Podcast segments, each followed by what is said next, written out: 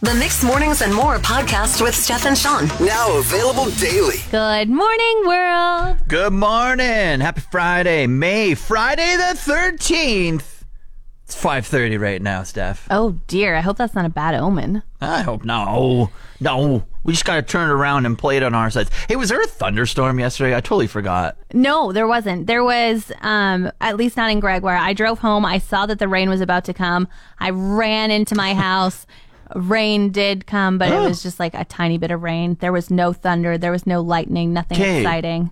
Well, I had my window open all night, but I was too busy watching hockey. You didn't even notice? No. Yeah, it didn't happen. I didn't even notice that it rained, but when I was walking to work, the streets were like a little damp. You could tell that maybe some wetness came through a little bit. I was like, when did this happen? I was just so encapsulated with the NHL last night. Well, you were telling me yesterday that there was like 3 crazy games and don't expect you to reply to text. Like you are just going to be fixated on the TV and in fact on your 3 screens that you have going to watch them all at once. I did have to triple screen last night because one game went into the Leafs game went into overtime and they lost, which was hilarious, by the way. But yeah, every game. You make the Leafs fans mad, Sean. You say things like that because they're so obnoxious. They're just so obnoxious. They deserve it. They deserve everything that comes their way. Can't they be just like, wow, you are so hopeful. It's been so many years, yet you still continue to cheer on your team. Because majority of them just chirp for 80 games during the regular season, and then they lose in the playoffs. And like, oh, woe is me. Feel bad for me. It's like, no, you're a dink. Get out of here. What happened to the Red Hot Ducks, Sean? Where are they at? Well, okay, at least I don't go about being like, they're so much better. At least I can admit, we're like, yeah, you know what? They didn't try the second half of the year, and now they're drafting in the top 10. Yeah, I mean, like, subtle, you don't do that. But then in the sports broadcast, I hear you saying things about the Red Hot Ducks that they're better than the... Yeah, there's a difference between sarcasm and actually believing it, though. Stumbled across this post yesterday that was kind of like a job that keeps on giving even after you don't work there anymore. Oh, that is fun. It's like getting royalties or something, it sounds like. Exactly. So Earls is saying, hashtag Earls alumni, if you have ever worked with us and we can verify that you have, you're going to receive a 15% off discount card that you can carry with you all the time. And then Monday to Wednesday, you and up to 5 friends can come in and get 15% off your food forever. Heck yeah. I wonder how they would verify that. Like, how deep do the records go to indicate that someone worked there? Yeah, how long has Earls been around? Like, is there going to be somebody who, like, it was their first job and now they're retired going to Earls for their 15% off discount? Exactly. Like, I'm trying to think back to, like, 15, 16 years ago when I was at, like, Panago, McDonald's, Safeway, like groceries. Oh, man, if I could get alumni cards for all the places that I worked at. Yeah. I don't know if they would have record of me working there, but like, I swear to God, I put it in the time. I did it. Give me 15% off. Can you imagine if at Safeway you got 15% off your groceries for forever for you and 5 friends? I'm picturing it right now. It sounds unbelievable. I don't think it will happen, but it would be great. Better go shopping on a Tuesday, Sean. First one of the month. Yeah. I found myself in quite the predicament, and I need your help. 780-791-1037. Okay. All right, Steph. Also, I should say, if you're our new boss, Craig, just turn on your radio for a hot second, okay?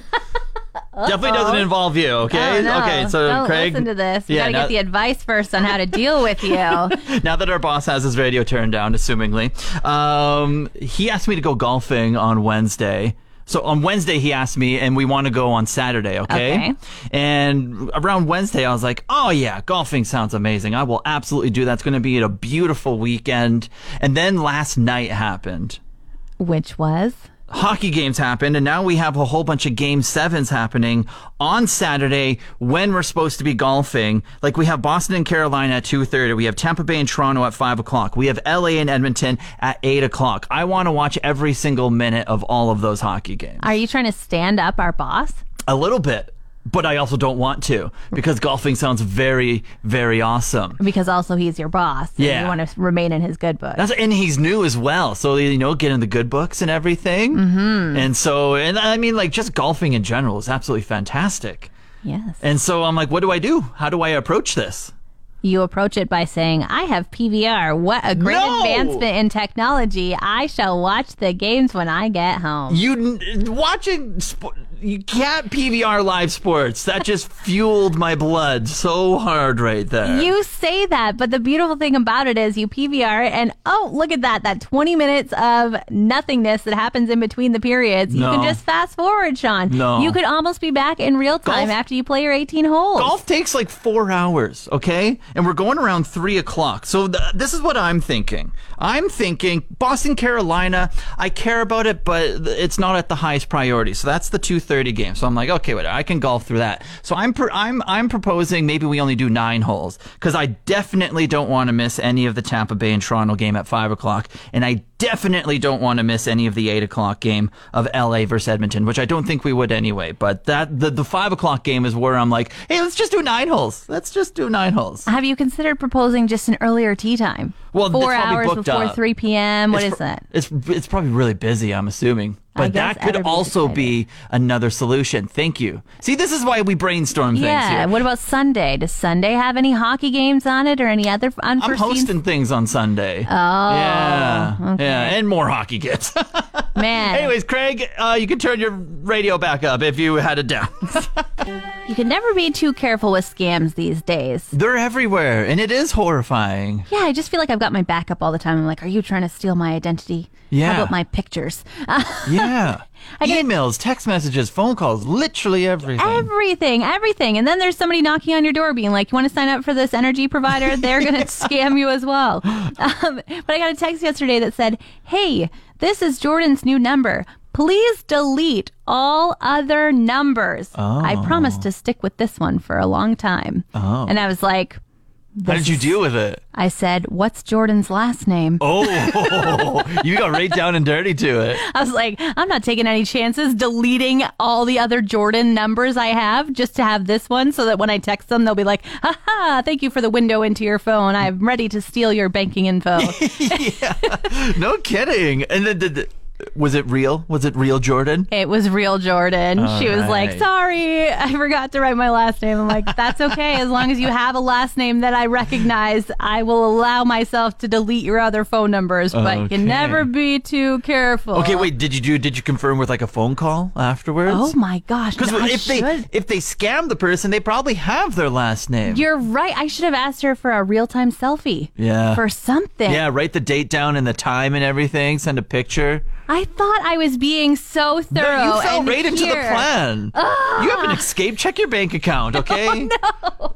I just have to ask you a simple question before I dive into a story, and you don't have to elaborate, just kind of yes or no, okay? Okay. At work here, I'm assuming we have shared bathrooms in the hallway that a bunch of companies use. Do you have a favorite stall? I'm assuming there's 3 of them in there, like the men's. You are right. There is 3 of them. I have a favorite stall. It's always the cleanest one. I just check. Oh, so you don't like 1, 2, or 3?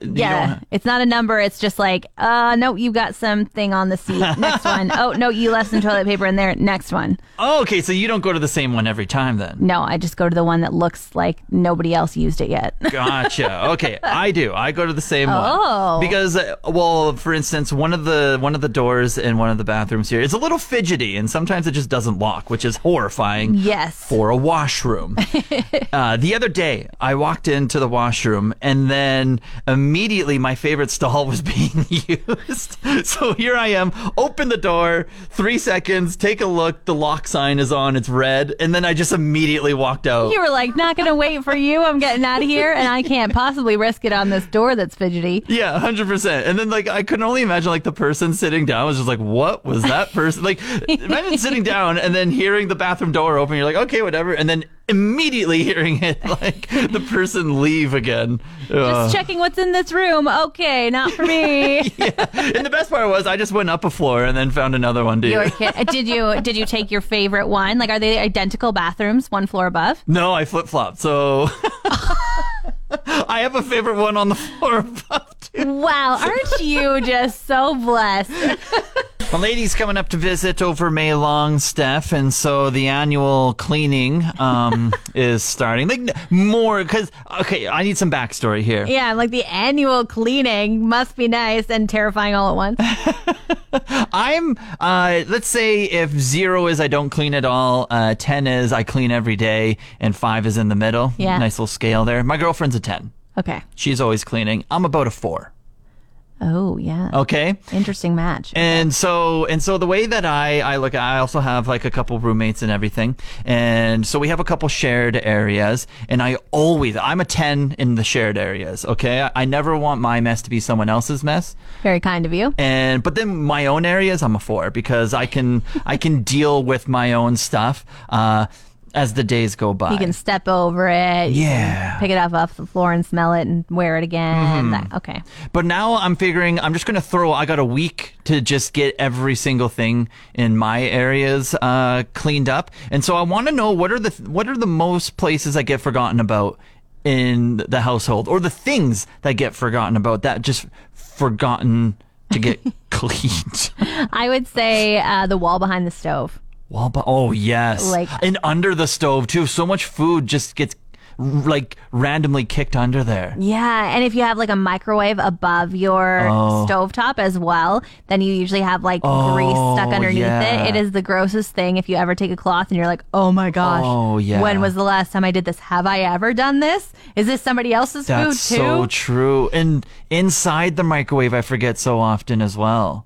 Yeah, those are... Oh, the kitchen. So many tips for you just in one little area, Sean. Okay, let's come up with a list. 780-791-1037. I want my girlfriend to come up here and be like, oh my, you clean so much. I'm like, yes, thank you. But it's always like this, didn't you know? It's really just a credit to all the listeners that helped out.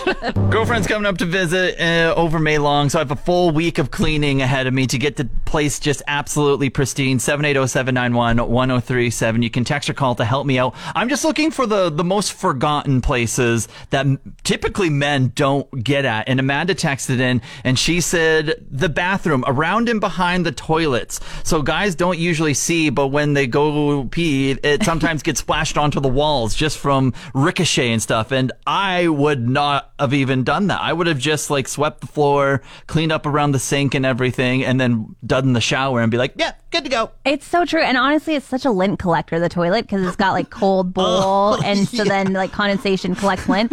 I find that one to be the worst that you have to clean. I do clean it once a week, but I feel like I'm hugging my toilet. I'm like, I don't really plan on my face being this close to the toilet, but here I am wiping the wall behind it. Yeah. Oh. Yeah, okay. Gotcha. Oh, my goodness. And then 780-791-1037, you can text in as well. Laura also texted in.